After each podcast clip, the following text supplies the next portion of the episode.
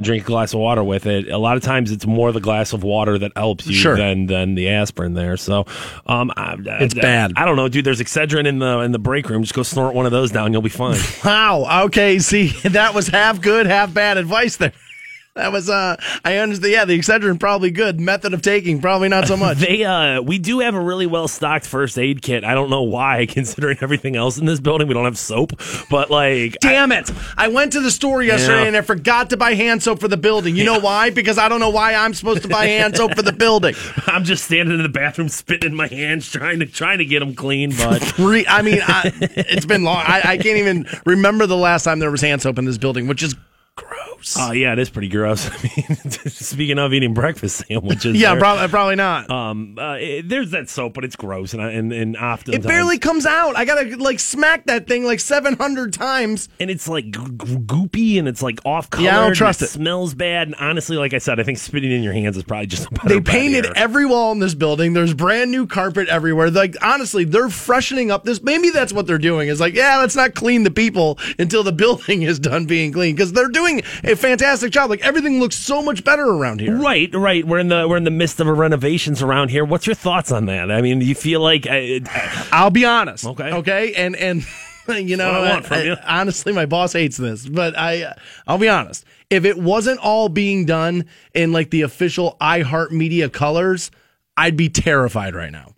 yeah, I'd be terrified. Yeah, yeah. I Because like uh, like sets of cubicles are just disappearing, and like I mean, there's just you can tell they're moving people around. We're going to be changing where everybody sits. Like they already changed where I sit, although I hear it's changing again now, and like all these things. And so if it wasn't being done in iHeartMedia like flag colors, I'd be like, uh, oh, guys, they're prepping this building for for another tenant. We're done. It's over. Lights yeah, out. I, I can completely understand that. My concern though is like Game over, man. I mean, ray or gray with a red accent isn't necessarily like the hardest sell in the world. Like, there's still nice colors no matter what. So there is a little bit of me. It's like, yeah, it's the I Heart colors. Then there's another part of me that's like, dude, it's it's gray with a little bit of red. Like, that's not that's not like exclusive to us. Somebody would walk in here and be like, oh, this looks pretty nice. Yeah, but it's a lot of it. It's Okay. not like it's just like, you know, undertoned and or maybe highlighted by these colors. It's like, bam, here's what this is. I mean, they're putting the logos up and stuff. So, uh, you know, I don't know. I don't know. They're putting the logos up in a very un- unofficial capacity.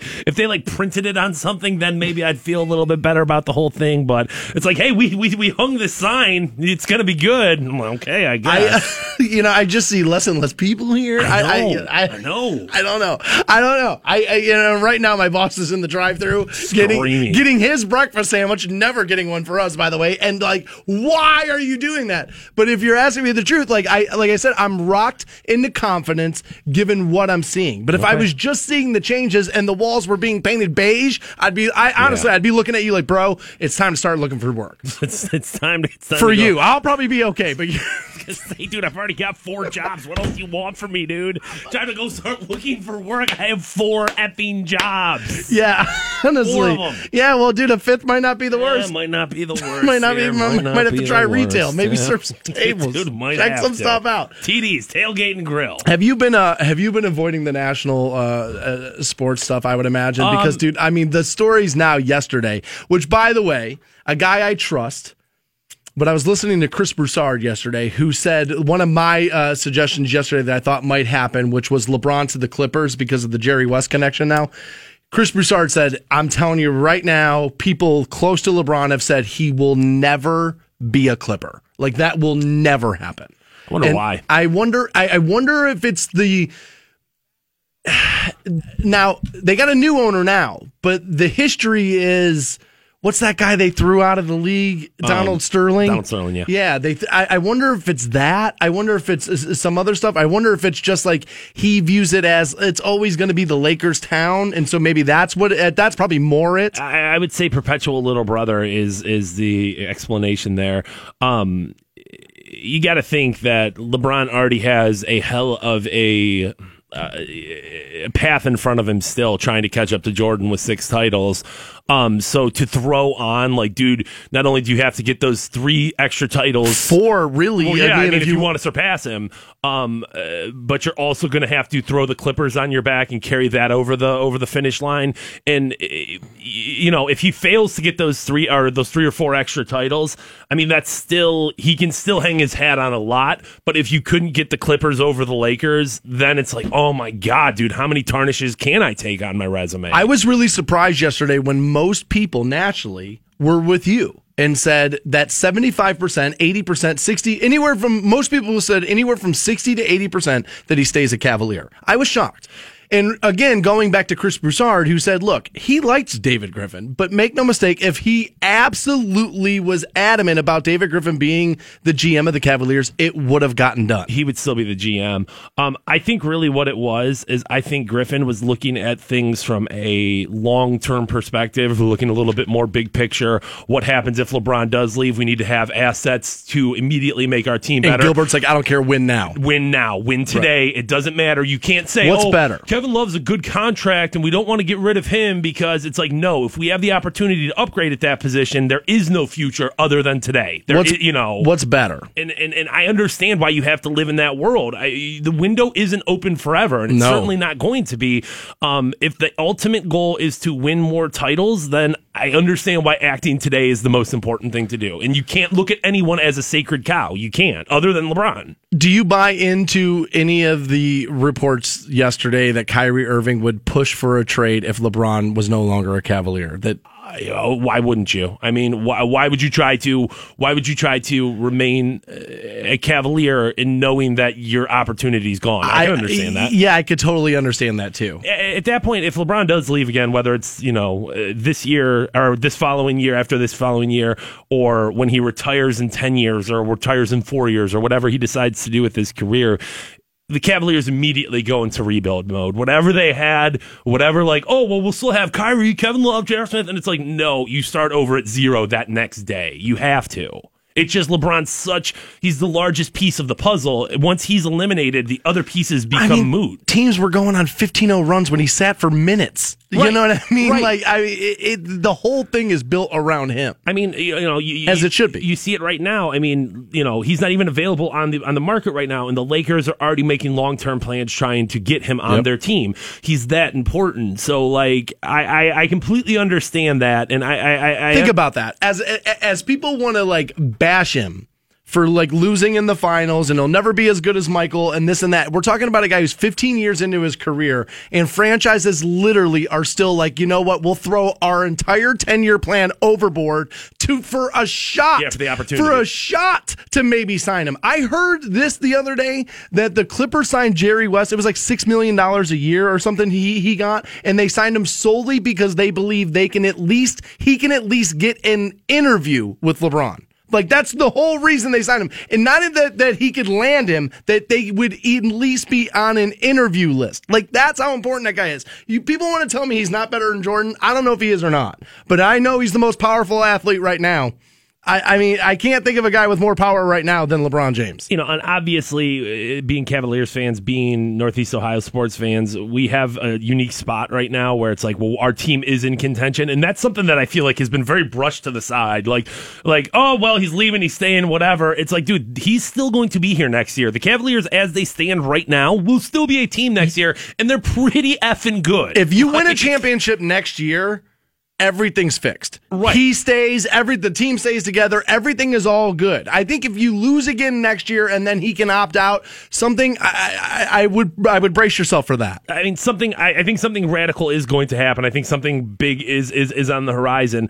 But if it, doesn't and things stay as they are, I mean, they're still a really really good team. But it, it's funny to see how like now that the finals are over, it almost feels like now even more attention's being paid on the NBA. It's Right. like, and I you you you brought this Free up agency before. will do that. You brought this up before, where it's like we're just kind of in the doldrums of sports, where it's like, well, football's a while away. You know, baseball's really not doing Yay, anything. it's golf yet. season. Right, right. Nobody it- cares. It just seems like, all right, hey, the finals are over. Now everybody's paying attention to the NBA. Yeah, it, it, the NBA's been doing a better job of creating that. And you know what? If you're tired of paying attention to the NBA, start paying attention to the G League, dude. That was official yesterday. I forgot yeah, all about that. Yeah, dude. that is good. The D League is no more. The G League exists. Actually, we will get into that a little later on the program because that's actually how the NBA is going to help solve its one and done problem coming out of college, and uh, the G League will be a huge part of that. We are going to get into that a little later in the show. Also, seven thirty, we'll get you hooked up with those a perfect circle tickets at eight thirty. We have those uh, Smash 'em Up Demolition Derby tickets. That's this weekend actually at the Stark County Fairgrounds. We'll get you into that,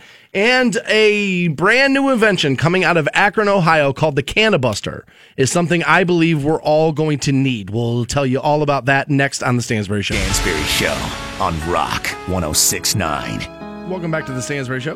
Rock 1069. 730 is when you'll get hooked up with those Perfect Circle tickets. That show in November. Tickets don't don't even go on sale, I believe, until Friday. So these are like beat the box office type uh, tickets for you.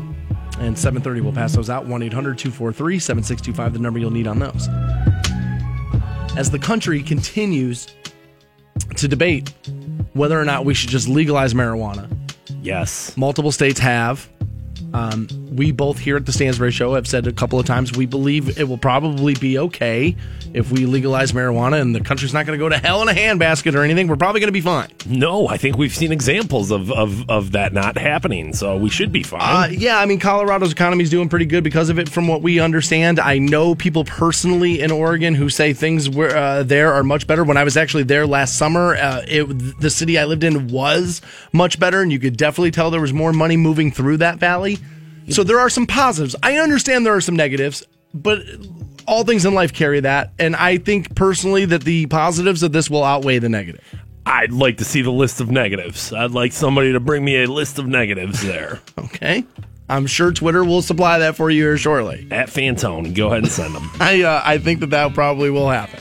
I mean, you buy it in the nation's capital, dude. You can buy it in Washington, goddamn D.C., dude. I- in, the, in the nation's capital. I know that one's a head scratcher. The, the, the fact that you can buy marijuana down the street from the White House, but not but not in Fairlawn, like that's crazy. At least, at least, at least when it comes to like, oh, Colorado, just a bunch of pot smoking hippies on the mountains or whatever. In Oregon, it's like, oh, you liberal, you know, pussies up there. In the There are a bunch of hippies, yeah.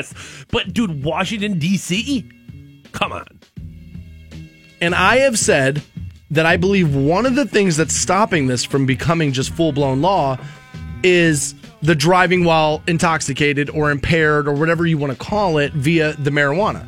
And because we've had such a problem in this country with the alcohol on that, that until we have a like a solidified roadside test, I think that that's what's going to stop a lot of people from wanting to do this. And I will agree that that's something that needs to exist. I don't want people driving around all blunted up. No. it's it's an irresponsible thing to do. It is. It is. Oh my gosh, are we talking about marijuana like adults? like, are, are, are we? Holy crap! Look at these two. We should try that about some other things. Uh, but a local scientist, Kathy Stitzline, founder of Triple Beam Technologies, which, by the way, for those of you that don't know, that's like a reference to like the most accurate scale system there is, and it also sounds like. Well, a Rick Ross mixtape. Triple Beam, Beam. Triple Beam Technologies is like the most hood thing I've ever heard. That's awesome. But talking about legalized marijuana with her kids made her think about the need for a roadside device to measure the levels of marijuana intoxication in any particular driver. Okay. So she is a PhD candidate in biomedical engineering at the University of Akron, Smart. and she invented the Cannabuster. And that will use your saliva sample to measure levels of THC. Okay. It's still under development and awaiting trials, obviously, as all those things kind of have to go.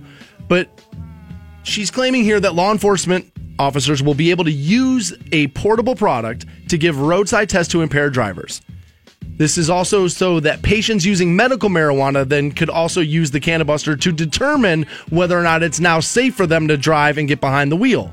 I dude, I, I will I will say just like with this that I, I feel like every bar in the country should have one of those, so you know, well, can I drink this much and be able to get behind the wheel? Of course, that should exist for marijuana. We know that that the body will burn off about what is it? About one drink per hour. That's what they say. That's what they say, and and I feel like that's a pretty decent system to use. Now, I have looked this up, and what they consider the level of marijuana in the blood or urine considered to be impaired under Ohio law. All right. For a blood test, it's two nanograms per millimeter of marijuana in the driver's blood. And by urine, it would be 10 nanograms per millimeter in the urine. Now, I'll be honest with you, I don't totally know what that would be. So, like, I don't know, like, because with the drinks, if you've had three drinks, you better wait three and a half hours, Right. four hours before you start driving around, right?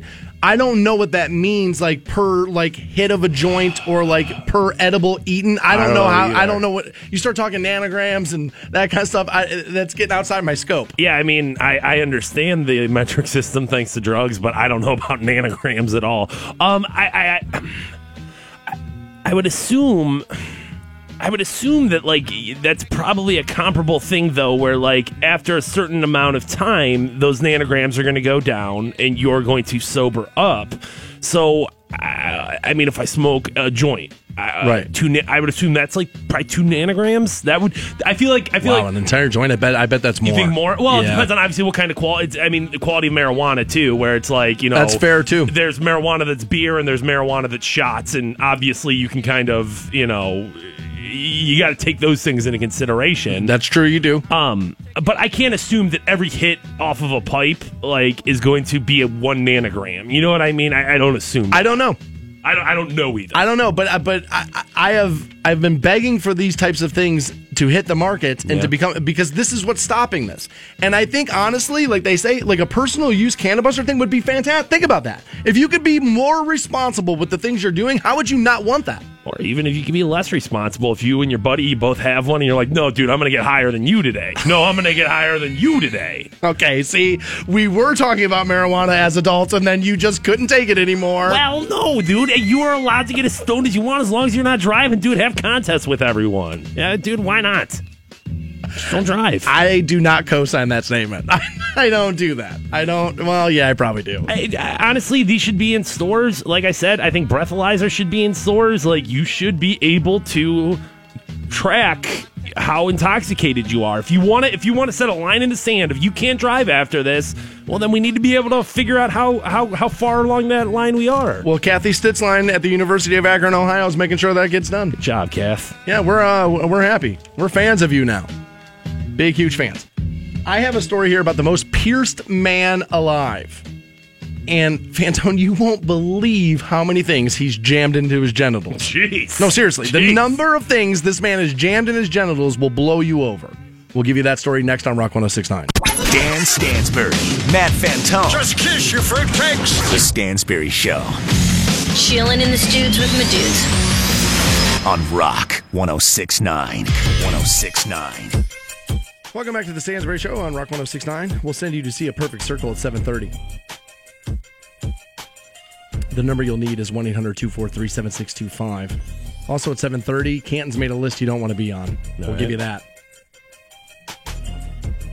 There are multiple groups of people I'm always suspicious of. Like, remember I, I've said, dude, if somebody's like, a- like, dude, if you're sweaty Okay. for like no reason, I'm Okay. worried that you're guilty about something, right? All right. Pageant moms, I'm suspicious of you. Not that you can't be good, but that I, I'm suspicious that there might be some some weird stuff going on with you there. And Okay. then the third group of people that I've always been a little weirded out by are people that are obsessed about being in the Guinness World Record books of like for anything. Okay. Like the people that make that their life mission to be like the most this, the most that. I, I don't know. It just they always seem like all in on the weirdest and like strangest things.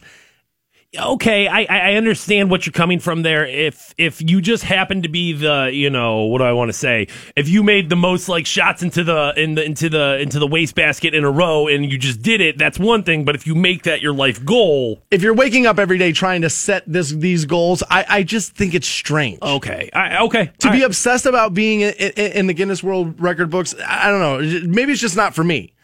But I have an interesting story here about a guy who they say is the most pierced man ever. Rolf Buchholz, 58. He has a total, we'll just skip to the end of the page here. He has a total of 453 metal piercings all over his body. wow, wow. 94 of them are in and around his lips. Jeez. He- I, he works in- can't talk. I mean, Well, he works in the telecom industry. Really? Yes. He's also got what looks to be like a shaved, uh, you know, haircut that sets up to be a mohawk and tattoos down the side of his head and that, that whole thing. He's like in tattoos from like the neck down and, and all this. So you you can tell he's uh attempted to make the world record book a couple of times over here. All right. He's uh, he's in the lifestyle there. Okay. Yeah, yeah, he's all in. Okay. Now, where this really takes a weird turn for me is I wasn't even aware you could find places to put 453 metal piercings in your body.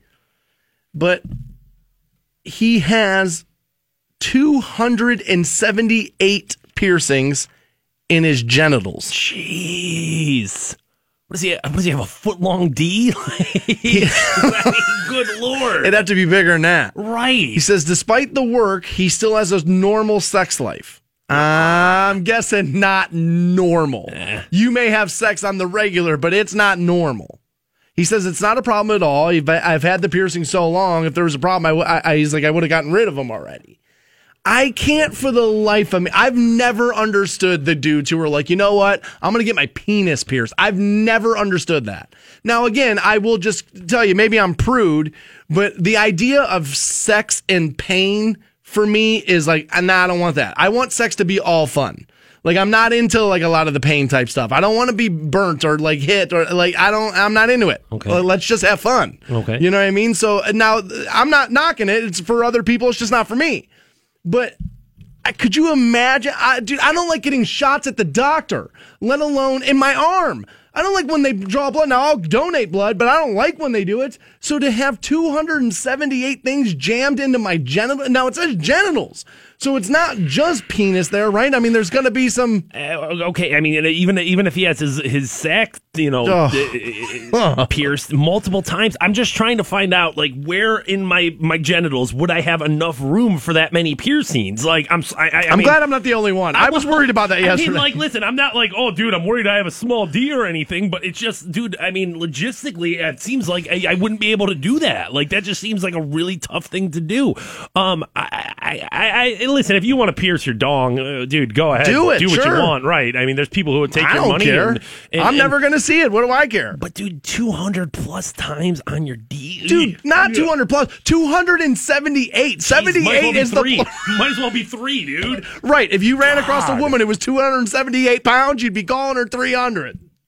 That is terrible. I um I'm not I'm not afraid of needles. I'm not. I'm not in particularly like I don't worry about getting shots or blood drawn and obviously tattoos isn't a problem for me.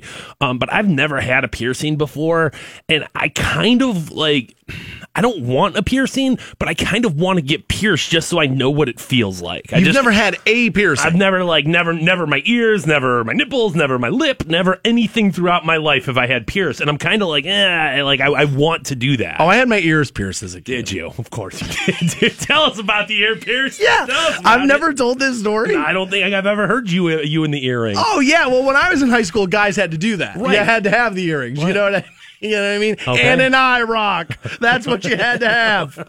And were? Nickelback, they were just called Def Leppard then. How old were you? Oh, I mean, I was going into high school. I was like eighth grade. So eighth, your parents grade. signed off on this? Yeah, my mom took me. we were at the we were at the mall. It was around it was around Christmas time. Okay. Because at first, like we, I had done it with like my idiot from my friend Billy. Okay. Like we had like done the ice cube and the needle and the potato behind the ear. The whole. The, we had done like the whole like you know wives' tale on how to do it. Right. We have done that. And then yeah, it was like around Christmas time. And I'm pretty sure I got caught stealing something. And my mom was like, you know what? Your dad's going to be so mad at you anyway. You, we might as well do this before we get home. Great parenting. Yeah, no, it was really good parenting on my mom's part. And uh, and yeah, she took me to the like I don't know the whatever at the mall, and my my dad called me Danielle for like two months. Jeez. Yeah, he did. What was it? Was it a? It was just a little little diamond stud there. Uh, yeah, you had to start with those, and then we moved to hoops. I got, I, you know what? I'll call. We were not a picture taking family, but I will get on the horn with my mom today, and I'll see if I can track one of those down. you should. I should not. I should not do that. But I love the audience enough to where I will at least I will at least try to get that done. a group of Georgia inmates did something yesterday that I honestly can't believe I read. And it's actually a feel good story, and I feel like I kind of need one. So we'll get you hooked up with that next on Rock 1069. 1069. Welcome back to the Stansbury Show. 7.30, we'll get you hooked up with those A Perfect Circle tickets. That show in November up at the Wolstein Center. Tickets don't actually go on sale until the 23rd. These are Beat the Box Office. I'll pass them out 7.30. 1-800-243-7625, the number you'll need on those. Also at 7.30, Canton has made a list you don't want to be on. We'll give you that. But I read this out of Polk County, Georgia, where a group of inmates are now being praised because they helped save the life of a correctional officer. Apparently, it was Monday morning, and they were working outside. Like I don't want to call it a chain gang, but whatever, like work duty, yeah, whatever I they call that's it. what now, they are right? called. right?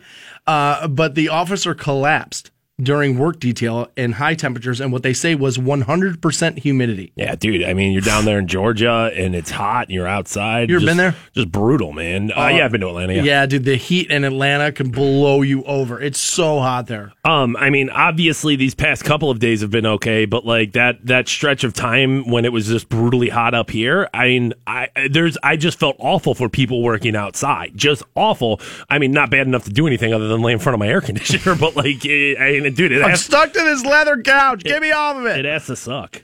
The six inmates decided to act. One used the guard's work phone actually to call 911, while the others then removed his bulletproof vest from him so they could perform CPR and help cool him off.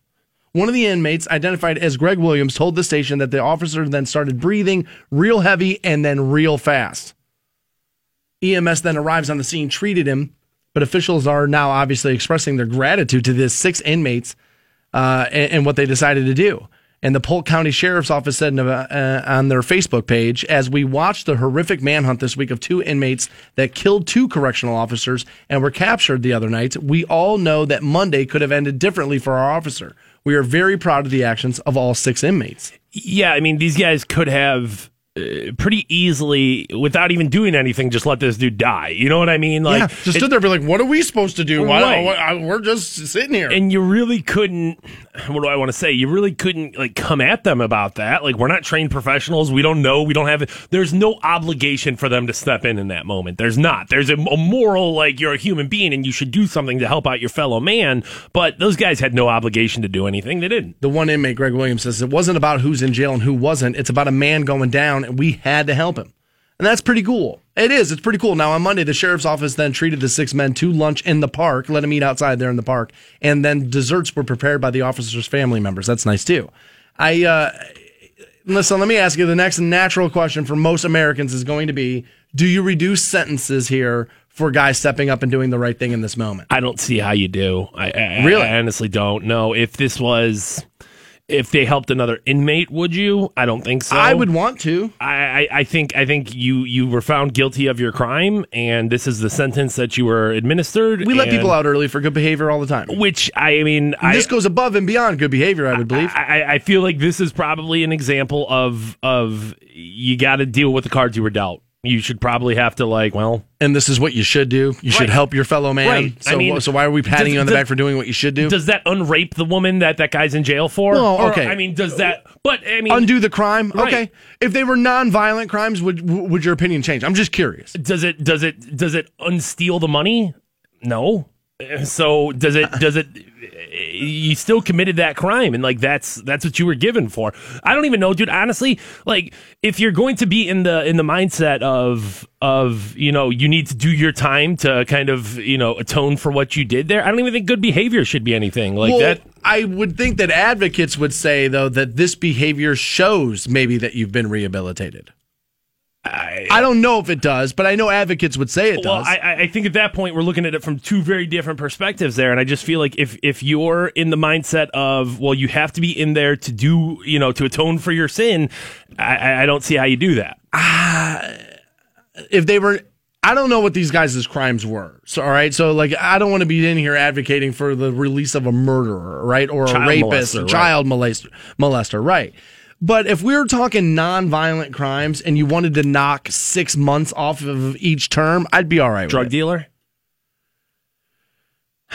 yeah, I know that sounds bad to say yes right now because of the problem we're having with opiate addiction in this country. But yeah, ultimately, I think I'd probably be all right with it. I mean, you you you save the life of somebody that honestly most guys in your situation would want to see die. Um, I don't know I think most guys do. I mean, obviously there's some violent offenders, but I feel like most people, even in prison, wouldn't feel like they wanted Really? to see that guy die. Yeah.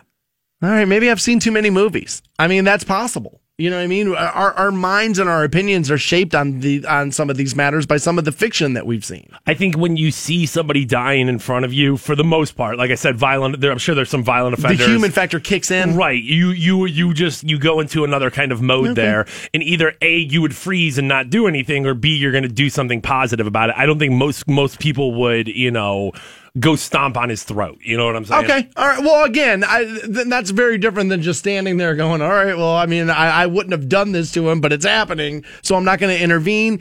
I, I, I, I can't say that you're wrong, Fantone. What I would say is, like, if they were nonviolent criminals and somebody told me they were going to knock six months off of each one of their term or whatever it was, I don't think I could be up in arms about it. I thought that was a pretty cool story. They didn't have to step in, didn't have to do anything. Now, obviously, EMS probably did most of it, but to at least act and then call EMS Right, to call the scene 911 and do all that stuff. I think honestly, for guys who are locked up and have their freedom taken away from them, to care about the person who is restricting their, their freedoms, who was in charge of that, I, I just thought it was an interesting thing and honestly a uh, a little bit of a feel good story. And it's because I have to bum you out about where we live. Apparently, Canton has made its way on a list we don't want to be on. So we have some bad news for all of us, and I'll smooth it all over by passing out A Perfect Circle tickets after we give you that news next on Rock 1069. Dan Stansbury, Matt Fantone. Just kiss your fruitcakes. The Stansbury Show. Chilling in the studs with my dudes. It's 9 8.30. We'll pass out a pair of tickets for the Smash 'em Up Demolition Derby that's going on this weekend, Stark County Fairgrounds. People It's say people say living in Canton sucks. What are you talking about? Yeah, you get monster trucks. you, you- you get demolition derbies. What else you need? You get monster trucks, Smash 'em Up Demolition Derbies. You get all kind of stuff. WWE rolls through once a year. What are you people complaining about? Fantone's driving Uber. It's a great city. I don't know what everybody's bitching about. This place is fantastic. And we'll pass those out 8:30. So, something I was all excited about Yeah. I think is going to end up being a disaster. Uh-oh. Now, maybe I'm maybe I'm being guilty of falling for like a headline that I've read and then reading too much into it. I don't know. All right. But um, I, I have long said that after Disney acquired the Star Wars brand, For only four billion dollars, four billion. yeah, they got a bargain on that. You were right; they got a bargain on Whole that. Food sold for fourteen billion to Amazon. Fourteen billion, and Star Wars you could buy for four. Yeah, Whole Foods started 20 years ago, right? Jesus, like dude. I mean, eh, the Star Wars brand has been making money forever, and like they're already talking about Netflix shows and stuff like that. They're going to get their money. They're definitely going to get their money back on that, right?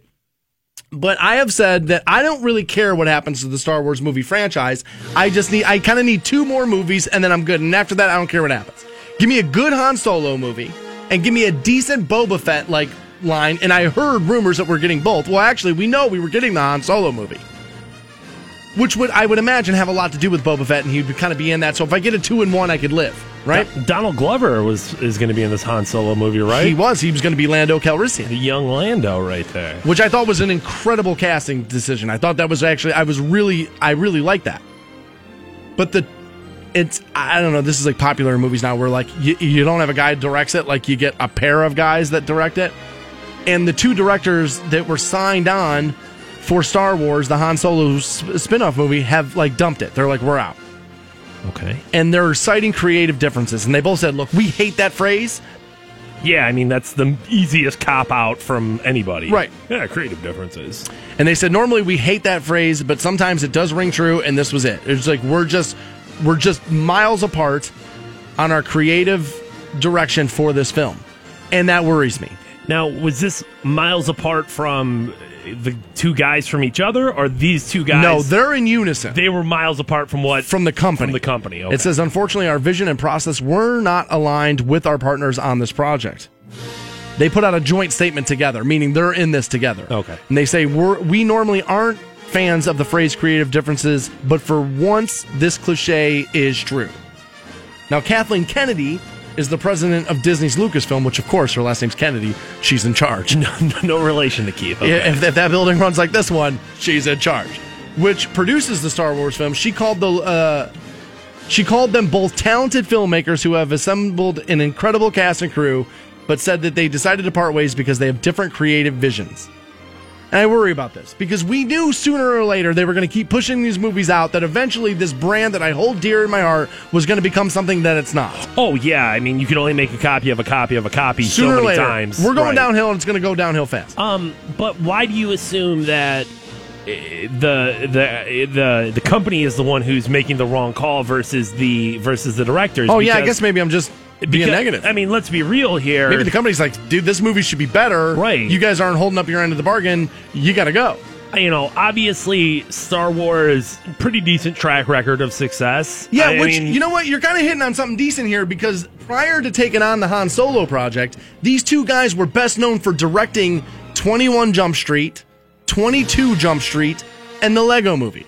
Now, I know the Lego movie did really well. Yeah, both those 21 Jump Street movies did well too, and I Yeah. thought were pretty okay. I thought the second one was like, why did we go back and do another one? But the yeah. first, right, but First the one first one, funny. I guess, was okay. But I don't know. I, I mean, maybe they weren't the right guys for this kind of project. Maybe that's just what it is. I, I think there's a possibility here that Disney obviously understands protecting its its entities and protecting its characters and stories and things like that. Maybe these dudes were pushing a little bit too adult, a little bit too. I don't want to say rated R because it's obviously not. A little too PG 13 when Disney was like, no, bros, you guys are selling this PG because we got to sell toys here. Yeah. Because, I mean, I would assume the Han Solo movie would be a little bit more adult skewing, a little bit more violent, a little He's bit more. the swashbuckling, uh, you know, yeah, rebel type. but we got to sell toys. And if it's PG 13 and, and parents are going to be uh, even in the slightest bit hesitant of allowing their children to be a part of that, we can't risk that. Do you have time to look up what the deal of Disney acquiring Star Wars was? I'm being told it was four billion cash and four billion in Disney stock. Right, and even if it's 8 billion, that's still a steal. Yeah, that would be a steal. Four billion in Disney stock. I want. I, I don't. I don't remember hearing that. The number I was always. I, I don't know. I, I could be wrong, but I don't remember hearing that. So we'll have Fantone look real quick, and if we can find it, we'll let you know. I just. All right, maybe I'm hitting the panic button too early. I just really was excited about this movie. This was the movie I was waiting on. On October 30th, 2012, Disney announced a deal to acquire Lucasfilms for po- for 4.05 billion, with approximately half in cash and half in shares. So it was four Disney billion stock. total. So it was two billion cash, two billion in stock. Yeah, Hosed. Disney, dude, Disney. That was like the steal of a lifetime. That was the steal of a lifetime. Dude, I have 14 billion for Whole Foods, 2 billion cash for Star Wars. Dude, you got hosed. Yeah, yeah. I mean, Lucas's house, for Christ's sake, is Right. going to be a couple hundred million. I don't. Yeah. No, not a couple hundred million, but probably what I think. Lu- that Lucas Ranch, right, is worth like ton of money. I think it's probably fifty million dollars. That ranch is worth. Skywalker Ranch, isn't that what it is? Yeah, I believe that's what Yeah, it is. All right, maybe I'm hitting the panic button too early. It's just like this was the project w- that they were working on that I was like, all right, this movie, please be good. This is the movie I've been waiting on since 1980. All right, hitting the panic button a little early.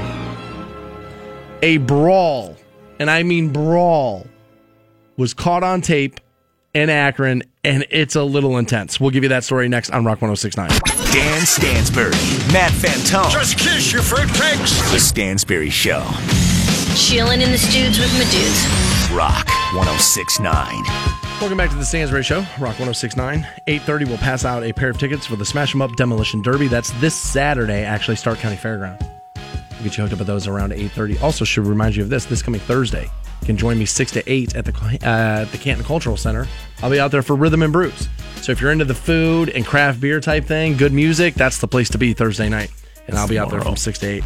Oh, that is tomorrow. That is Jesus. tomorrow. Dude, this week is flying by.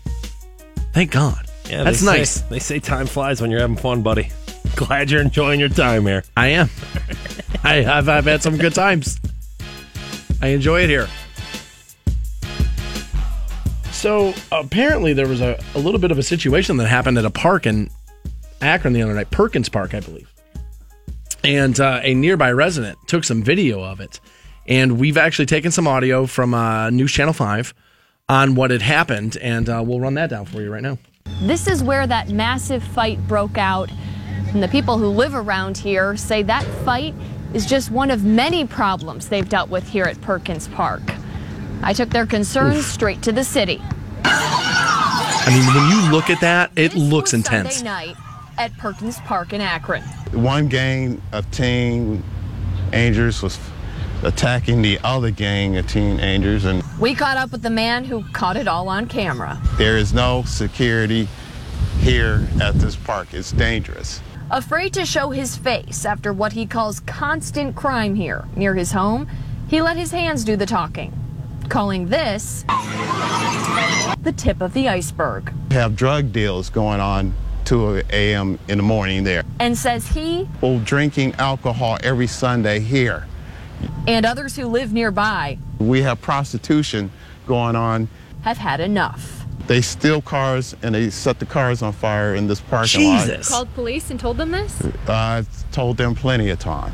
More than a couple police officers showed up here Sunday to break up that brawl. Yeah, you'd have I to. asked them if they're aware of these other problems. An officer told me they monitor this park regularly and respond to every call. But this man would still like to see more. What needs to change here? Well, they need to get security cameras and get police just to patrol here regularly. Now, I reached out to city council members who represent this area to see what they think about the concerns brought up here. I haven't heard back from them yet today. Again, Akron police say they monitor this park regularly and they will continue to do so. We've seen, I mean, we kind of know that parks can be a place where people will collect and wrongdoing can happen. And uh, that's not rare. I mean, it's not rare, but you mean to tell me there's a place where people can take cars, stolen cars, light them on fire, and nobody calls the cops like immediately? Like, I get how a prostitute can kind of get in and out of a park without being caught by law enforcement. I can kind of get that, right? But a lit car on fire? Um, I, I, obviously, this guy is pointing out the most extreme of situations that they've dealt with, and obviously, the police have shown up. You know what I mean? I mean, they they, they just said how well it's regularly patrolled, and when something happens, we respond. And We're like- choosing to believe that. Well, I mean, am I choosing to believe? Am I choosing to believe police over a guy who who feels like his neighborhood's falling apart? A little bit there. I mean, I can understand that. Like, hey, it feels like this is terrible and things are. And, and listen, I'm not negating the fact that Sunday night definitely something bad happened. Yeah, no, the visual of that is scary. Um, but I, I mean, I, I, I guess really what this all boils down to is like, well, there's only going to be so much that police can do. I mean, you, you can't, you know, you can't fault them for not being in that park 24 hours No. a day at, at all times. I, I, I mean, No, but I don't think asking for more security measures makes this guy crazy, right? no, I mean, uh, there's, but like I said, there's only going to be so much that that you're going to be able to do. Yeah, but I think security cameras were able to do. And so why aren't we doing that? I do not know. You see that, but that's kind of my point. Is I think the guy's on to something. I think if you're going to have, and you should have parks, absolutely you should. I, I enjoy going to them. I enjoy playing basketball in the park. I enjoy walking through the parks. I totally get it. But you know that these places can be collections for problems. We know that.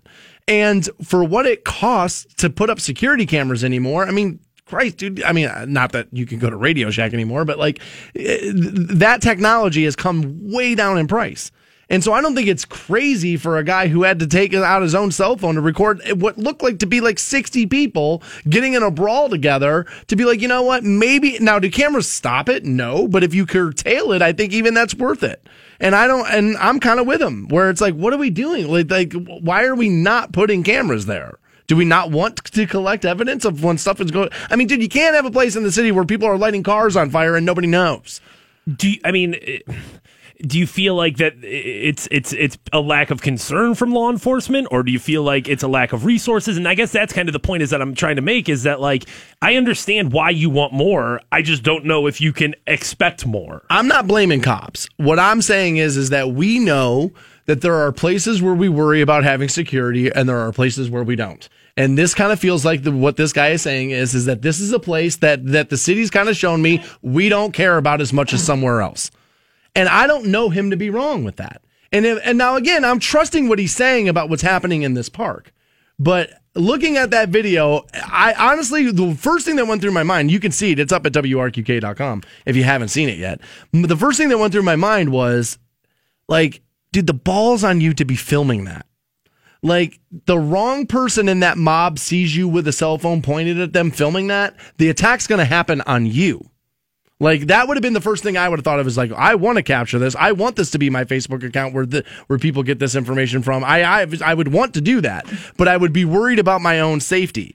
And for what a security camera costs, I mean, we have them in this building. They cost under five hundred dollars. You can't tell me that a city can't come, come up with a way to put cameras up and and monitor a park. If it's uh, like I always say, money can't be the reason why we don't do stuff. We're I'm constantly told how we're this the richest country in the world. Well, if that's true, then you can put up a $200 security camera in the corners of the park. That's just my opinion. We do have a pair of uh, Demolition Derby tickets that's happening this weekend, Stark County Fairgrounds. We'll get you into that next on Rock 1069. Welcome back to the Stansbury Show, Rock 1069. We have a pair of tickets for the Smash 'em Up Demolition Derby. That's this weekend, the 24th, Saturday night, I believe, at the Stark County Fairgrounds. We'll get you in here shortly. 1 800 243 7625, the number you'll need on those. So ask and you shall receive, and I have, and I'm gotten, and I have uh, received what I wanted, which was Corey Taylor, a frontman for both Slipknot and Stone Sour, has responded to Chad Kroeger, lead singer of Nickelback, who was like kind of tired of Corey Taylor's crap and was like, "Look, dude, you keep trashing my band Nickelback. Write a hit." Write a hit record. I'm waiting. I've written a million hit records. I'm waiting on you to write one. Corey Taylor is uh, one of the people that you know these rock blogs and everyone go They to, love him. Um, as like the hey, you're a badass rock star. Crap on something for me, and like he will, like Because Dave Grohl won't. Well, and he, you know, Corey Taylor has come out against like pop musicians and like, oh, Justin Bieber, Bieber, what a little bitch. Oh, I hate Justin Bieber. Because that's what his audience wants to hear him say. Exactly. I Corey mean, Taylor's placating you. Nothing else. He's a big, fat, phony liar. And I want you to understand, I'm a huge fan of Stone Sour. That, not their first record, the second one that had Through Glass, I forget the name of it. But that album was so damn good. It was probably my favorite album of that year across any format. That's how good I. So it's not that I don't like Stone Sour, but he's a big fat lion phony. And I feel like, and again, I defend Nickelback not because I think how because of how good I think they are, but because of how much hatred they get for the same stuff we permiss from other bands. It's crazy. And I feel like the hatred for that band is unfair. And if you don't like him, you don't like him. That's fine. I'm not going to argue with you. I'm not going to get purple in the face about it. But I feel like a lot of you are lying about it because the cool kids tell you to hate them. And so you so desperately want to sit at the cool kids table, you pile on. Eh, one of the things with Nickelback and the hatred they get that always makes me scratch my head is like there's plenty of things in life that I'm not a fan of, but I don't spend my like day hating on it. Like I don't like hockey. So I'm just not going to watch the NHL. Like I'm not going to start like a oh dude, all hockey sucks so bad. Like Right. what, what do I care? Watch hockey. Watch it. Don't watch, Watch it. it. I'm not going to. Like who cares? Not going to affect my life At- at all. At all.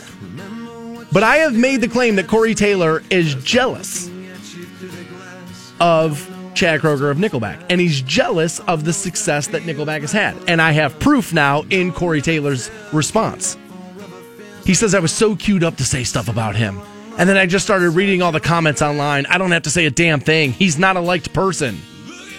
He says, You can run your mouth all you want. All I know is I've been voted sexiest dude in rock wearing a mask. You've been voted ugliest dude in rock twice without one.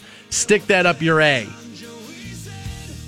Okay, well, you responded back to him, Chad Kroeger, calling you out about music. And you've gone to you were voted sexiest dude in rock when he was voted ugliest dude in rock. Meaning you don't have the response. So you switch the argument because you can't win the one that was presented to you, Corey Taylor. So how about you are jealous?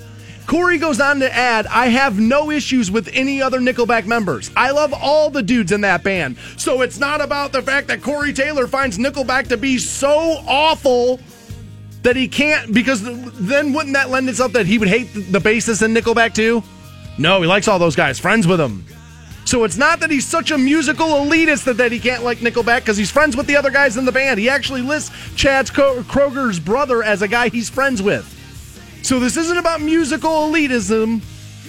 This is about jealousy. And I've been saying this forever that all these bands are jealous. And that's why they all pile on this band because they can't do what Chad Kroeger does, which is write songs that people want to hear. They can't do it. They can't do it. I, I, I mean, I understand Chad Kroeger does get a lot of hate, and you can certainly point to that as like, well, dude, I don't have to say anything. People say it for me. I get, I get that thought, but you're right when you talk about the argument is is I'm a better musician. I'm a better songwriter. Right. I'm, I'm, my band is more successful than your band. If you take that into like, well, yeah, you're ugly. I mean, dude, if we're sitting here talking about LeBron and, and Michael, and all of a sudden it's like, yeah, but dude, LeBron, look at his hairline. That has nothing to do with what we're talking about. That's not the meat of the conversation. He's switching you over to the sides and trying to tell you that the sides outweigh the meat, and they don't. I, I just can't. I mean, I can't give Corey Taylor points here. Chad Kroeger is winning this fight for sure. He's a big fat lion phony, Corey Taylor is. And that's fine. Be that. I don't care. But again, like this pretending that Nickelback is so much worse than it. Listen to Through Glass. How is that song very different? How is that song so much different than what Nickelback does? Or even, was it Bother? Was that that first uh, song off the first album, which was great, but it was a ballad?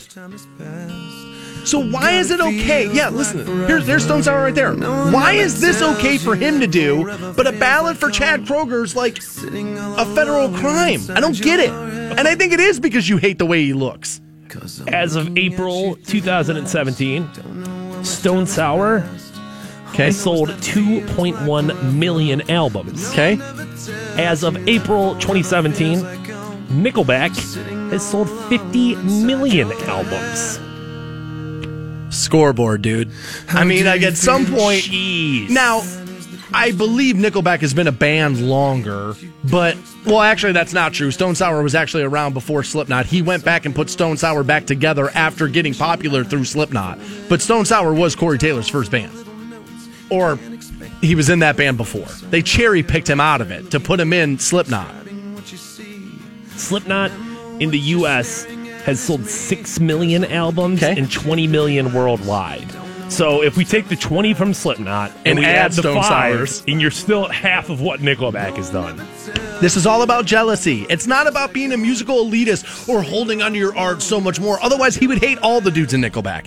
He hates Chad Kroeger because Chad Kroeger's the thing that makes it move. And because he can do what nobody else can do, which is write songs that people want to listen to. I, I just, again, I don't think Nickelback's great.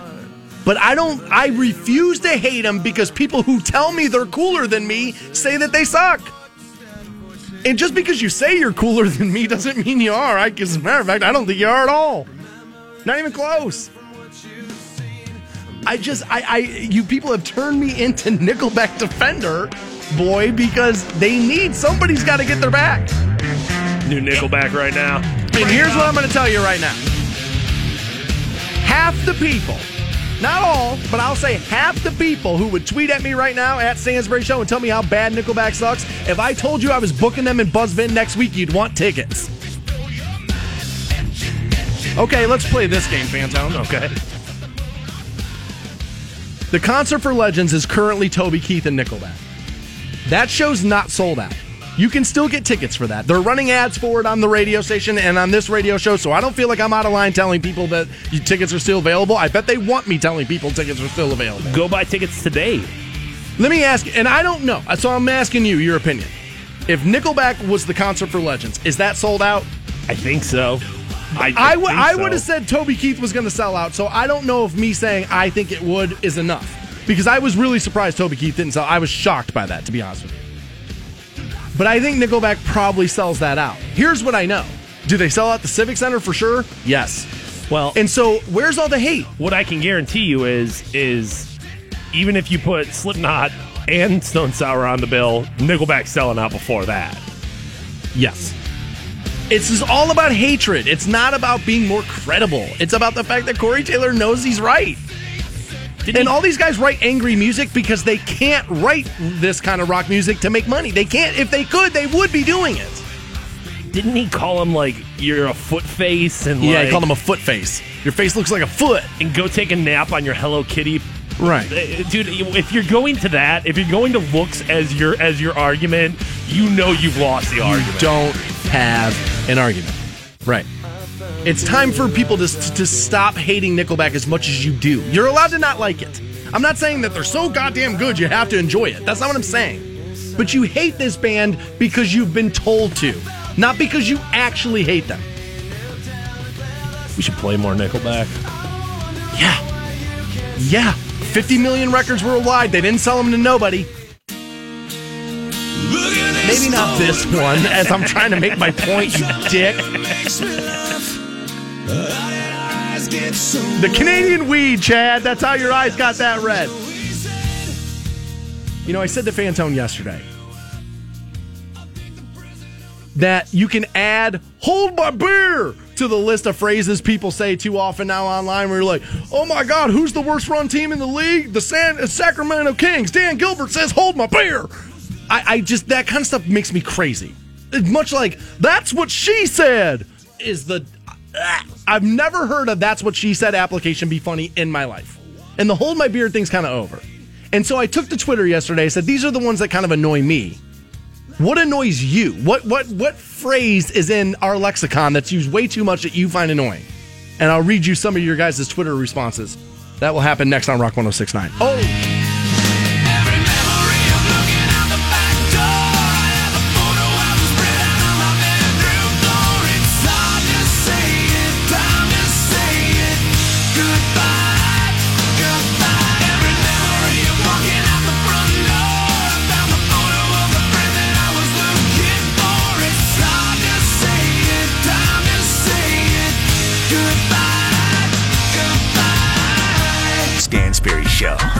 Rock 1069. welcome back to the Stansbury Show. I did what I always do, which was forgot to give you those Smash 'em Up Demolition Derby tickets. I am bad about that. Like, I, honestly, if there's one thing for sure that I got to get better at, that is it. short-term memory loss how does it happen I uh, I don't know. I don't know. We should look into that too. So we'll pass out those uh, Smash 'em Up Demolition Derby tickets. I don't know. Maybe. I don't. maybe he remembers Who knows? yeah So I uh, I was saying to Fantone yesterday in the program that this whole thing now where like these catchphrases that that get popular online just get to be nauseating. You know, and, and one of the the hot ones right now is hold my beer. And so it's like anytime somebody makes a mistake and they're like, This is the worst mistake ever, and no so and so says hold my beer. And it's just gotten to the point of being nauseating. Much like how that's what she said had never been funny. Not once has it ever been. Somebody just sent me, this is the one time. No, it wasn't. no, it wasn't. No, it's not. It's never been, at least to me, it's just never been funny.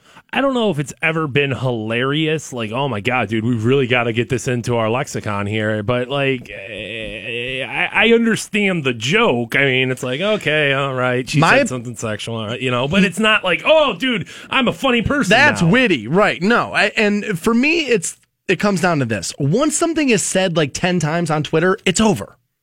Like one, once the joke gets used more than ten times, it's done. But for some reason, we are. This is the society we're in. We just like we beat things straight into the ground. not necessarily a new thing because No. I mean, you know, catchphrases have always been a part, and people have been quoting movies and TV shows Forever. forever. But uh, the fact that it's so much more uh, visible and almost compounded just because we have social media and it's like oh my god okay not now instead of just my coworker making that joke i see everyone That what joke. did it. Yeah, for sure. So I asked the Twitter audience last night, and at Stansbury shows how you follow me, and Fantone can be followed at Fantone. Yep. And I said, I said, what are some of these that really bother you?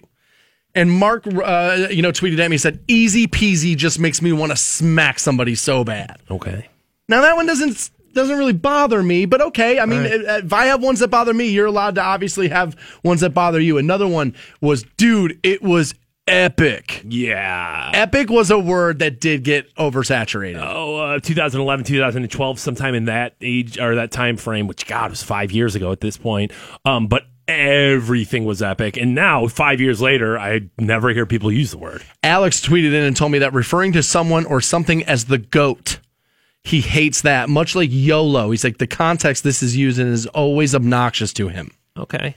I could see that. I could see how the goat would it could be kind of annoying. Yeah. YOLO was annoying. Yeah, and I mean, uh, the argument of the greatest of all time can certainly happen without saying goat every other. Yes, absolutely. Jimmy tweets in and says, It's Lit Fam 100 is the one that I really hate. And again, those are, I mean, I don't know if that's really one of those things people really use all that often. I- think what we're getting into a lot of here is like, I hate young people words. Now, Dwayne tweeted in, and I and now I told Dwayne this personally. He is the listener who listens to this program who gets annoyed about the dumbest things possible. I've told this directly to him, so I don't feel bad saying it on the radio. He's like, when pin, when people say pin number because the N in pin means number. Okay. He also hates ATM machine because the M in ATM means machine. Okay. See again, but see again, that's what I'm saying. He gets annoyed about things that uh, that's the way. That's not necessarily a phrase. It's. I will admit that it's inaccurate in the sense that yes, you're right. The M stands for machine. It's redundant. Yeah. it's redundant. Right. That's the word. My ex girlfriend actually tweeted at me and told me that the one that really annoys her was not too shabby. I thought she was going to tweet, "Please call me." Shut Like- up, Stansbury. I hate you. yeah, I thought it was going to be that, but uh, but she actually tweeted in and told me not too. Sh- I wonder if that's her opening the door a little bit. Not too shabby there. I wonder it's uh, I wonder if that's her opening the door. Yeah, that, but I will admit that that's a weird one. I, I mean, I would probably say it in, in certain situations. It's it's definitely filler conversation there, and it's. Eh, I, I mean, I, I can understand, but I I'd probably say that in. I'm, I'm sure there's been a time I've said that. Shake and Jake tweeted in the word "triggered" is getting out of hand, and that's another. That is Oh, yeah. another one. Uh, Nick tweets in and says, "Just saying" is one that he finds really annoying when Just people saying. just do that, and that yeah, it, it, that is because it's a swarmy thing. You're trying to be like, I'm just saying it because I'm so goddamn right about it. Like that is. I could understand being annoyed by that tone. Your girlfriend had actually tweeted at me and told me that the, and I was surprised by this coming from a woman, that any use of the word yummy, she f- it makes her skin crawl. I saw that, and I didn't know that about her. That's that's See, news. That's look at me bringing you together. I don't know if I've. I mean, I'm not a yummy. I don't. It's not like I'm like, oh, that's so yummy. uh, Yeah, but, dude, I mean, men can't say yummy. I'll make sure not to uh, not to say that. I totally agree with her. I, I find that word to just be creepy. And um and there's I just don't feel like there's an appropriate way for men to say yummy. Stephanie tweets and says, How about TGIF? And I will admit that the people that say TGIF to me in the hallway on a Friday, they are the kind of people that's like, Yeah, you're probably not gonna be in my phone contacts. Give you the double point. Yeah, the double TGIF point. TGIF. Yeah, you're absolutely right. TGIF. And Kyle actually has one that really does bother me. And it's these names that people will call you when they don't know your name. Oh, and he says, when people say, hey, chief, he's like, I effing hate that. I will admit, I don't know. I kind of like. being called chief would annoy me. It's the big guy. Yeah, like all of those, Hey, I would find that I would find all that to be it. wildly annoying. And if I I'm not it. allowed to have Wahoo on my hat, you're not allowed to call me chief. Fair. You have something that really annoys you? Um, the thing I'm gonna go with, and I feel like it's just like the bigger, the biggest loser statement of all times. People are like, "Oh, it is what it is." And it's like, yeah, I understand it is what it is. I'm guilty of that one. I, but it, you know, it's like you, you know, th- I'm not, I'm not bringing something up to have you just be like, "Oh, well, it is what it is." Well, it's like, well, what can we do about that? I just feel like that's a loser mentality. sorry, not sorry is getting a lot of responses here. Yeah. Bay will ever will always be forever super annoying. Stephanie says, "Yeah, I would give you a Bay. That one's kind of a, before anyone else. Is that what that one means?" Eh, but like I've said about that before, back in the '90s, hey, what's up, Boo? And it was everything was fine. So Boo, yes, Bay, no, and it's like I don't know. I that, and I really do think, at least partially, that's what we're getting into is these words, these phrases. I feel like I'm being left behind on a lot. Some of, of it is that. Yeah, Taylor tweets in and says adults saying the word potty when referring to them going to the bathroom. And yeah, if a grown man said to me in the hallway, "Hold on, I gotta go potty," I would. Be Oh my God. Is there a locker in this building I could stuff that guy? I would not be all right with that. We do have tickets for the Smash 'em Up Demolition Derby. That's happening this Saturday, Stark County Fairgrounds. And I'm going to give them to you right now. I'm not going to forget. forget. We're not going to forget. Caller 11 right now, 1 800 243 7625. You're off to the Smash 'em Up Demolition Derby, courtesy of the Stansbury Show, which more of it will continue next on Rock 106. 1069. Welcome back to the Stansbury Show on Rock 1069. You can join me this Thursday from 6 to 8. I'll be at the Canton Cultural Center for Rhythm and Brews. So if you're into uh, good food, craft beer, good music, that's the place to be Thursday night. And like I said, I'll be there from 6 to 8. Cool to see you come out. With so much. With so much drama, In the LBC, I was gonna do it, and then I chose not to. That's why I stopped and laughed. I was like, "Don't do it, don't do it." But yes, right. with so much drama circulating around the Cavaliers right now, it's hard not to fall in love with some of these storylines, even though some of them might mean negative things for us. But it's like the NBA is all a buzz right now, and I had speculated yesterday that Jerry West would going to the Clippers. You know that that you know maybe LeBron goes there because the history and the respect for that guy. And but Chris Broussard, who's close to the situation, says he knows for sure that LeBron would never be a Clipper. He said, "Just trust me. I've heard from people who are close to LeBron. He would never be a Clipper." And I was shocked to hear that. And I guess there's little brother disease there, as Fantone called it earlier on the program. Um, you know, given the fact that you play in the same building that the Lakers do, the same city. I mean, the same building even, and you're not the Lakers. even even if you were more successful than the Lakers, which I assume that a LeBron-led Clippers team would be, um, I think, yeah. you're still facing a very uphill battle there with a limited amount of time to you know reestablish like the relevancy of the of, of the Clippers there. So I mean, LA's so Laker crazy. I'm surprised they could support another team. you've got you've got a lot of things that if LeBron is going to look at leaving, there's a lot of different circumstances that make kind of every place like eh, I don't know. I mean, it- you know, the Clippers is a prime example there, and if you do go do that. You're going to have to go through the Warriors to win a title, to even compete for a title. And if you're not able to do that, if you start getting bounced out in the Western Conference Finals or the second round of the playoffs, dude, that tarnishes your legacy far worse than staying with Cleveland would have been. Yeah, it probably does, right?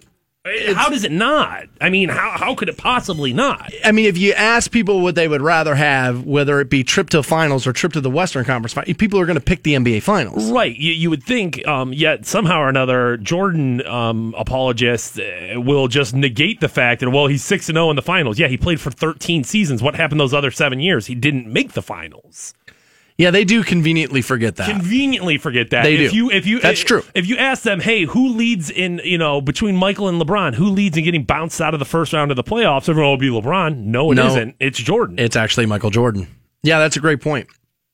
Um, there's a lot of speculation going on. And again, I'll go back to Chris Broussard, who said, you know, yesterday that people are making a lot of this David Griffin thing. He said, but if you really look at the facts of it, it's not that crazy.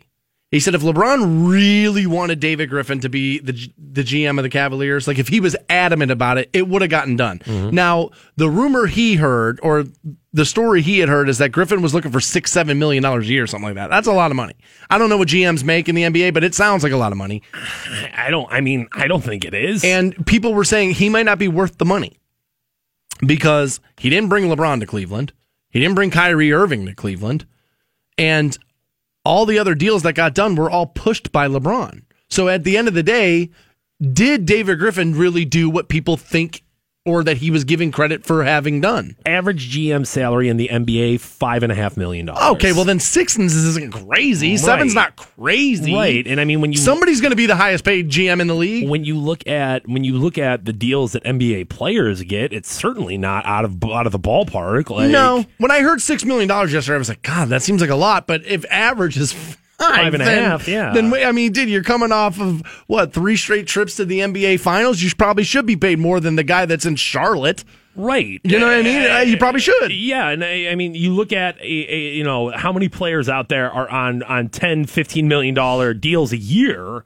You know, Right. six million dollars to have somebody be the. I mean, J.R. Smith was paid twenty seven million dollars. essentially the the you know the the conductor of the orchestra of your team. I don't think seven million dollars is out of bounds at all. I think that's pretty spot on. It doesn't sound that crazy now that I, when, when I hear the, what the averages are. Another thing that was all in the news yesterday about the Cavaliers was maybe they trade for Jimmy Butler, but I guess uh, apparently he told the Bulls and the Cavs like, "Look, I want to be a Chicago Bull." I was surprised by that. I just can't understand it. I, I really can't in the sense of why would you want to be in next year? uh, The Cavaliers will be another elite team in the NBA. I know it feels like the world's falling down on us right now, but like they're still going to be the same team that they are, and Chicago's not going to be anywhere close to competing with them. So no, why Dwayne you, Wade's getting another year older. So why would you want to be the number seven seed next year versus the number one or two seed I, year? I, I can't figure that out either. Other than. I've heard, um, you know, I, I believe it was Brian Scalabrine has kind of talked about how Jimmy Butler is a great player, but he kind of has this thing where he can't get over himself. Kind of views himself as being like the guy, wants to be the guy, and that d- won't relate itself to playing with LeBron. Well, and you're not a the guy player, dude. You're not. I mean, Jimmy Butler is really, really good, but he's he's a position, a role player. Like Right. he has a job to do out there. It's not like you would put Jimmy Butler as the starting point of your team. I wouldn't. Okay. I know you were more interested in Jimmy Butler than you were Paul George for the fit of the Cavaliers. Now, Yeah. I will say you're in the minority opinion on that. That it seemed like all the national guys I was listening to yesterday were all saying that that Paul, that Paul George is a better fit because of the uh, because of the pull up shot selection that he has is better. Um, he's uh, they say a little bit more physical of a defender and, and that kind of stuff. That I was surprised that you were you were on the Butler thing. I think Jimmy Butler would be a better addition because I think he's a better ball on defender, and I think that's what you need to beat Golden State. I don't think Paul George is a better defender than Jimmy Butler. He's better defender than Kevin Love, that's for sure. But that, uh, you know, anyway, we're, we're really getting into a, you know, uh, you know, uh, six or a half dozen there. You know what I mean? I think it's probably important to get who LeBron wants, right? And who he feels like fits his style best and and who he feels like walking away from the meeting going, this guy's going to fall in line. Like he's going to do what I need him to do to get this done. And I think that's what's important. That's the player that's important to sign. Do you buy into like some of the fan reaction that it's like, dude, if a guy tells you he doesn't want to play there, don't go get him? Um, no, because we all get so emotionally invested into these things. Um, there's plenty of jobs I've had in my life where it's like, eh, I don't necessarily want that job, but it's a step in on the ladder for me. So like, I, I'll no. take it to get to where I wanna go. I, And I- I, and I don't think- fault guys for that. No, I think people got to remember that that's what will happen. Is that just because an NBA guy says, you know what, I, I would rather be a Laker than, let's say, a Cavalier. You got to remember though that if that's the truth and they come here, what's going to happen then? They're going to play harder because they're trying to get out. You're never going to get back out of the place you don't want to be by playing poorly. Well, and it's very easy looking at it from a perspective of like, hey, I'm a Chicago Bulls player right now. Yeah, I want to go live in LA as opposed to go live in Cleveland. But you know, you've seen it with with with J.R. Smith, the prime example of like, yeah, but then you come here and then you start winning and then you start being around a culture of excellence, and it's like, no, this is totally where I want to be. because one of the things why people like Butler is because he's got a longer deal. So if you get him, you have him for a few years. Where Paul George, he can leave after next season. And but people are claiming though, if you get here, you play with LeBron, you start having success, that he won't leave. That's a big gamble, though, right? Well, I no, because I feel like you're being short. Well, you need to be short sighted here. Um, your window's now, and to win now is all that matters. You can't look at it as like, well, three years from now, Jimmy Butler will still be around, Eh, dude. Well, if LeBron's not around, then it does not matter. And if you don't win this championship, the odds of LeBron leaving is far, far, far greater. So, like, this is now's the time to act. It's, this is the time for bold action. Sitting around and waiting and like, oh well, we'll think. And that's why I think David Griffin got fired is because he wanted to play the long term game, and the long term game isn't what's important right now.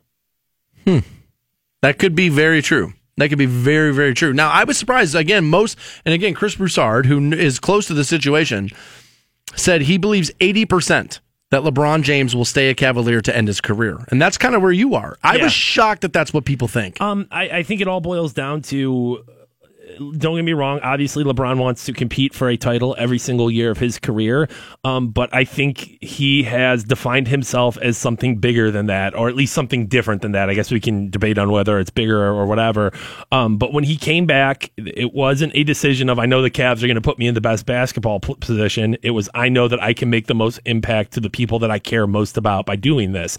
He just put out a video of him visiting the Goodyear uh, World headquarters in Akron, and just like you, the way that he talked about that company, the what the impact it's had on the city, um, it just it, it, even he, he put out another video where he was talking about the loss in Game Five and talking about how much he loves the fans here and stuff like that. Should I- he come out and say he's not going to leave? I I would think he should. Yes, of course. And do I want him to? Yes, but do I expect him to? No.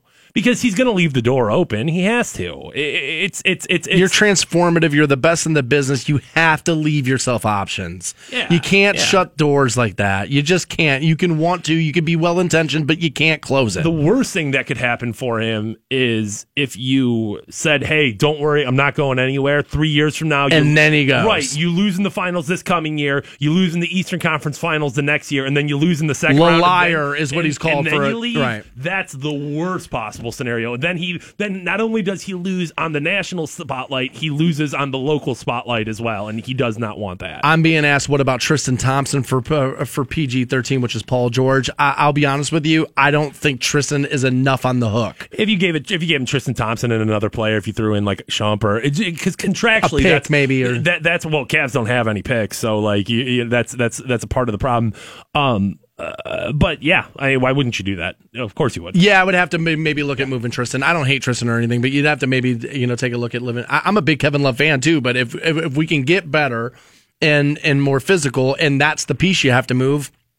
I guess I'd be okay with it. I want to win. Yeah, you can't you, you can't just expect things to happen out of nowhere. You're going to have to make sacrifices to make additions.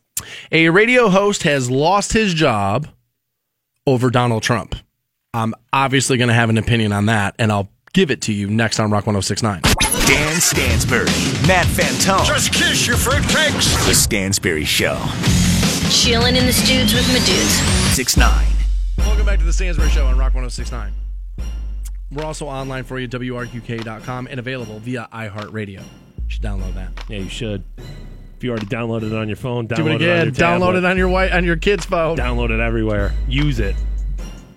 Be listening via it. So, people were asking me a lot about this story yesterday because it involves a radio host, right? All right. And so they were like, dude, I want to get your opinion on this. And I think my opinion is going to shock people. Where a Pennsylvania radio host, and again, this was being misrepresented online yesterday. It like the headlines kept saying he was fired, he was fired, he was fired. He wasn't. He resigned his position as radio host because he was being asked by his management not to criticize President Donald Trump. Okay. Bruce Bond told PennLive.com that he's very sad he could not continue his position with WTPA FM. The Rock Mother? No. No. What's that one? Now, I don't know if that's a FM news talker, but most times dudes on FM stations aren't really talking a lot of politics. I know we'll get into it occasionally, shows and stuff like will, but it must be an FM news station. Yeah, if you're if you're hot jock in the middays, hot jock in the middays coming up next. We You're got right. a little bit of Def Leppard. You're probably not getting into conversations like that. So he posted a letter from the station's general manager on Facebook on Sunday telling him it is not permissible to talk disrespectfully of the president. The letter says listeners have threatened boycotts of sponsors and social media Jeez. campaigns against the radio station. Jeez. Bond wrote that the new rules left him unable to be honest with his fans and listeners. He says he cannot be walking on eggshells when the subject of Donald Trump comes up. Are you telling me that Trump supporters threatened like a boycott and a social media? And that's pretty snowflakey. It sounds kind of triggered to me, is what I think they call it. Yes. A little bit. And I think what most people were sending me this for was because it was going to get me all riled up and I was going to talk about how the guy should be able to say whatever he wants. And in reality, no. No. I'm beholden to a program director who's beholden to a regional senior vice president who's then beholden to the company CEO who's then beholden to the stockholders. I'm like the 15th, 20th dude on the food chain. Like, I understand that opinion based programs should be able to be opinion based, but if it's going to negatively affect your financial bottom line, at some point, the programming adults have to step in and make sure these are businesses. I say this all the time. Radio stations are not in the song playing business. We don't play songs for a living, we make money for a living. Every business, you're in the money making business. You just choose to do something, and that's how you make the money, but you're in the money making business. And radio is no different than any other business. And if it's going to negatively affect your bottom line, I am not shocked that management stepped in. Now, I will tell you this because I know people are going to ask me the question. In my history of working at radio stations, I've worked for a couple of different companies. Primarily, it's been this company. It's been called a couple of things, but primarily, I've done most of my work for this particular company. I have never, while working for this company, been given a directive of not to do that over concerns. I think this stuff happens way less than people think. I think people think, oh, he's not talking about it because the company will throw him out on his ass if he does, or he's been directed not to. I've been given very little direction about that. When the Trump thing happened, I will admit that the company sent out an email said, look, this is kind of polarizing. Pick and choose your moments. Don't just pile on just to do it. Otherwise, that's because that's lazy radio anyway. Like, look for the real story. Talk about something that's actually going on, but don't pile on just to pile on. That wasn't a directive. It was telling me how how to navigate this situation the best way possible for everybody. Now, I have said in the in the recent weeks that I'm kind of done pulling my punches with Trump. But I will tell you that I know for sure that we have clients of the radio station that I personally do business with that are a little bit more in his camp than I am. And there have been times where I've walked away from the program going, I wonder if that's going to be a phone call. I wonder. But so far, no. Now, I've taken a bunch of listener stuff that said, well, you're so anti Trump, I hate you. And meanwhile, dude, there are other people who have sent me the same message saying, you're so pro Trump, I hate you, which means everybody's misrepresenting my position. If, if, if I got people on both sides of the aisle mad at me for, for being in one side or the other, somebody's misrepresenting my position. At the end of the day, it's a balancing act, just like everything else in life. Um, you, as a radio host, as a as a show, you do have a part of your job responsibility is to talk about things that are topical, to uh, get a reaction from people. Um, but you have to be smart about how you do that. I mean yes, you know, obviously there are plenty of stories that come out of the Trump White House where, you know, y- there's things to talk about there. Um, but every station, every boss, every market is going to have a different kind of barometer there where eh, for some shows, it's going to be perfectly acceptable to this is why Trump sucks, and your boss will be like, yeah, you know what, that's Way good. to It's go. moving the needle. That's what and I want. audience is going to be like, you know what, good, Right. that's moving the needle. But there's also going to be bosses that are like, dude, we don't want this headache, therefore you need to stop. There's going to be audiences that are like, dude, we don't want to hear about this, therefore you need to stop. You have to be able to navigate those waters, and when you're not able to, and when you crash your your your boat on something, uh, you you were the captain of that ship, man. You were the one that had to do that. So like, uh, there are times when I think everybody has a little bit, you know. Oh, I wish I said that, or I wish we covered that more, or, or whatever. But you, you got to hedge your bets. You, you, if you if you throw all your eggs in that basket, and if your boss told you, "Hey, stop doing this. Hey, stop doing this. Hey, stop doing this," and you keep doing it, I have hard time having sympathy for you. I've never heard of Bruce Bond, but it's also very possible that the guy just went on the air every single day and lazily just jumped up and down on the president because it's easy to do. So there's also maybe it was just like, you know what, a little bit of this we could live with. But if you're going to spend every day, all four hours doing it, that's not what we want. What about the argument of, you know, I'm paid to do a, a titillating show and I was doing what I viewed as, you know, but it doesn't matter what you view. That's the answer to it. It's what your boss thinks Stand and it. deliver Yeah, is, is going to be what the boss wants. It's going to be what the boss wants. And this isn't, again, because I know what people are going to start typing now. Free speech, First Amendment does not protect any of this stuff. I keep, every time this gets brought up, the First Amendment means this you're allowed to voice your opinion and cannot be jailed for it. That is it. It does not protect you where you work. It does not mean that no ill will shall come to you over something that you have said. That's you are misunderstanding the First Amendment. It does not mean that you can't be fired. It does not mean that no ill will will come to you. It just means that the state can't jail you for it. Which, again, is kind of one of the things that made America great. But if my my guess is is that they came to him and told him this after multiple times saying to him, "Find another way to do this." Like I've had my boss say that to me. Like, dude, you've been kind of hitting this over the head for the last three days. I'm all right with it, but can you find a new angle? Find a new way to deliver the information. That's that's my programming boss's. That's his job is to make me better at this. And actually, I do have a guy here that can make me better at this. Has made me better at it. But I don't. I, I think people were expecting me to be on the other side of this and be like an uproar. The guy resigned. Why, well, was it a forced resignation? You know what I mean? Like it, it- that's what it kind of feels like to me. Um, why would you, why did you decide to stand up for Tomi Lahren or whatever that chick's name is, and not this dude? I I feel I, I don't I wish people could do the shows that they wanted to do. And I think that she was made an example of and she has since said some honestly some awful things about some other stories that have come out since her firing and maybe I'm learning more about her. I was gonna say she said some awful things beforehand too. Yeah, I mean, I mean, yeah, I mean, she's a pot stirrer. That's that's that, that's what she is. I thought it was hypocritical for what their messaging was for their brand to fire her. See, I supported her being fired the same way I can support this guy being fired in the sense of, yo, we're a conservative site, and if you start talking about how you're pro-abortion, that flies in the face of what our message is. Yeah, I, I just, I, I may, you know what it is? It's because I agreed with her on the issue. So I'm being guilty like everybody else is, and so I was okay with it. But I'm okay with this too. Like I, I, I just think you gotta. You gotta understand that sometimes your boss's job is to tell you that your consumers are going to be negatively affected by what you're doing.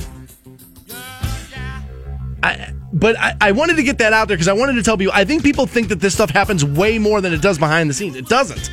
In the 15 years, basically, that I've worked for this company, I've been given very little. Have I ever been told, if you don't, please don't do that? I think you've lucked out in those in those roles. I, I, I think most people who have been in the broadcasting industry, and I've worked at more radio stations, I've definitely had like, yo, dude, this, you know, you need to you need to stop that. I, I- feel well, like you've again, had good think- program directors, and I feel like you've been in good situations. I've been in good situations with good programmers for a good company, and also I have shown good decision making on the air. Will I jump up and down on something that deserves to be? Yes, but I don't just shamelessly go in on things just to do it. I'm not, and I hate this term, I've always hated this term, but I'm not a shock jock. That's not what I'm in here to do. I'm not one of those guys that's like, oh my God, did you hear? I don't care about that. I don't want to be that. I find those guys to be all annoying. I want to get my hands dirty. I want to talk about things. I want to examine them from multiple angles. I'll do all that. But I'm not in here to shock you. And I can't believe he said that. That's not what I do. It's just never been what I do. So maybe it's because I have shown better decision making skills than most guys that work FM stations have. I would agree with that. I have done that. And I have always done different types of shows than most of the guys on the FM dial do. And I'm proud of that. So maybe that's why I've been given less direction. Maybe I'm better at this than most people little hyperbole there. Just just kind of messing around. We'll close out the program. That happens next on Rock 1069. Please relax. This will be painless. The Stansbury Show on Rock 1069. Hey guys, you got Stansbury here for the Waikem Auto family. I just bought my new car at Waikem and I absolutely love it. And currently Wacom 1069. Welcome back to the Stansbury Show on Rock 1069. Nearing the end of the program, which I can't believe by the way. I like blinked and today was over. quick one. Yeah, it was fast today. I still have that god awful headache I woke up with. I don't know what I'm going to do about that. Just masturbate it out, buddy. No, You'll be fine. no, no. Did you give terrible advice? dude, I read it on WebMD. It's good. That's terrible advice. Yeah, just go home, be alone, or pull the shades, you know, pull the shades down and crank on it. No. You might feel better afterwards. You gonna be Ubering today? You gonna drive for Uber today? Yeah, probably. I got nothing else going on in the afternoon. Probably have to watch SmackDown first, though, so I uh, got to get that taken care of. But other than that, your boy's afternoon wide open. What do you got going on? So I'm flipping coins. I'm flipping, uh, Alright. you know, mental coins right now. All right. You know, it, it looks as if we're gonna get some rain Thursday and Friday. Mm-hmm. So I was like, all right, well, maybe Wednesday. Then what I'll do is I'll go play a little golf. And I have I've stayed away for a couple of days. And uh, last weekend it had kind of come back a little bit, and I played all right. And then I went out the other day, Monday, I think it was. And honestly, by like the seventh hole, I was like, just walk off. Just walk off the course. I mean, that's how bad. So, eh, like, there's no like, oh man, I'm really sucking it up today, uh, dude. And who cares? Like, you feel like every time you go out there, it's like a um. I was really hoping that the that the, that the major swings of up and down would would go away and it would be more even keeled. Like, Right. yeah, you know, playing great, but you're still playing. I mean, you're playing all right. I mean, but like, I can't seem to stay in a zone. Like, I, it's I either play like at, at a halfway decent level or really bad. Like, there's no, I can't. I don't know. I can't seem to get it steadied out. So there's a little bit of me that wants to go back out and like, all right, bear down. You shot a 44 last week, 43 or something last week. Like you, you can do this, so bear down and do it. Like I can't figure out what it is. I can't remember. eh, To me, and I'm not a golfer, so uh, this is completely just me looking from the outside and, and, and, and giving you advice with no with no like ground. Well, let me turn on my headphones then. Well, wouldn't it like to me? It's just like, dude, just go out there and have fun. Like, it's okay if you don't have the best round of your life. You know what I mean? Like, or is, is, it's a very hard thing to enjoy when you're not doing it well. it is. it's a very easy thing to enjoy when when you see progress, when you hit good balls, when you hit good shots. You're like, oh, okay, God. Like there's nothing. mo- uh, uh, Well, at least for me, very few things in life make me happier than nailing a shot just right. But when you're when you when you're really struggling, it is. It's hard not to get frustrated, and that's one of the reasons I came to it was is to learn how to fight through that. And that's why I'm not giving the game up as, as a whole. it just it, doesn't seem like it's very enjoyable, dude. It really doesn't.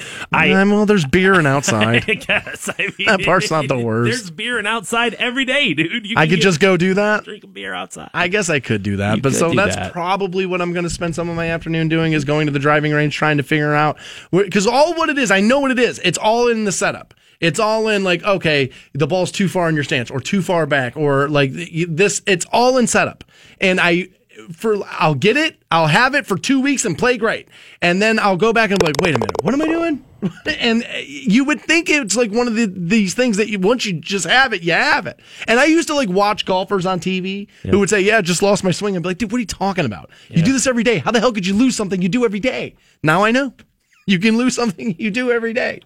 It's just kind of it's kind of frustrating, but I um but I believe I'm going to go out and make another attempt today.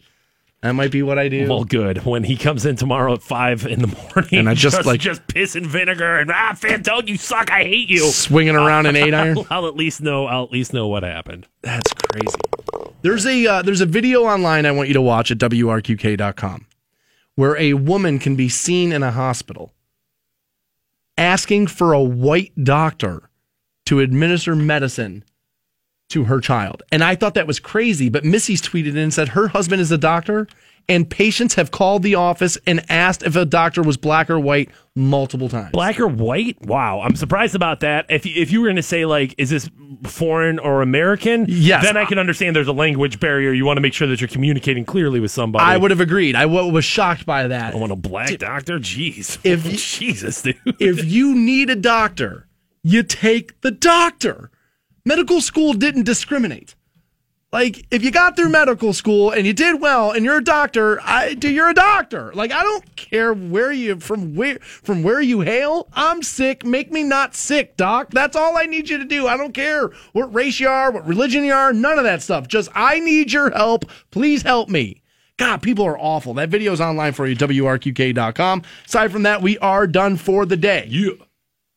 We'll be back at it live tomorrow morning, 6 a.m. on Rock 1069 and iHeartRadio. You Yeah. guys have an awesome afternoon. See